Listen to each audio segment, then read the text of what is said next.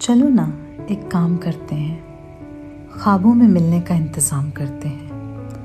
न कोई बंदिश, न रोक टोक न किसी वायरस का डर।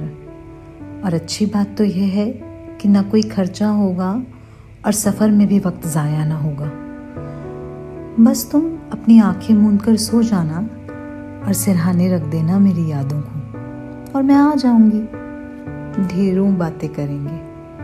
खुलकर हंसेंगे। सारी रात जो अपनी होगी, तुम अपनी कहना मैं अपनी सुनाऊँगी।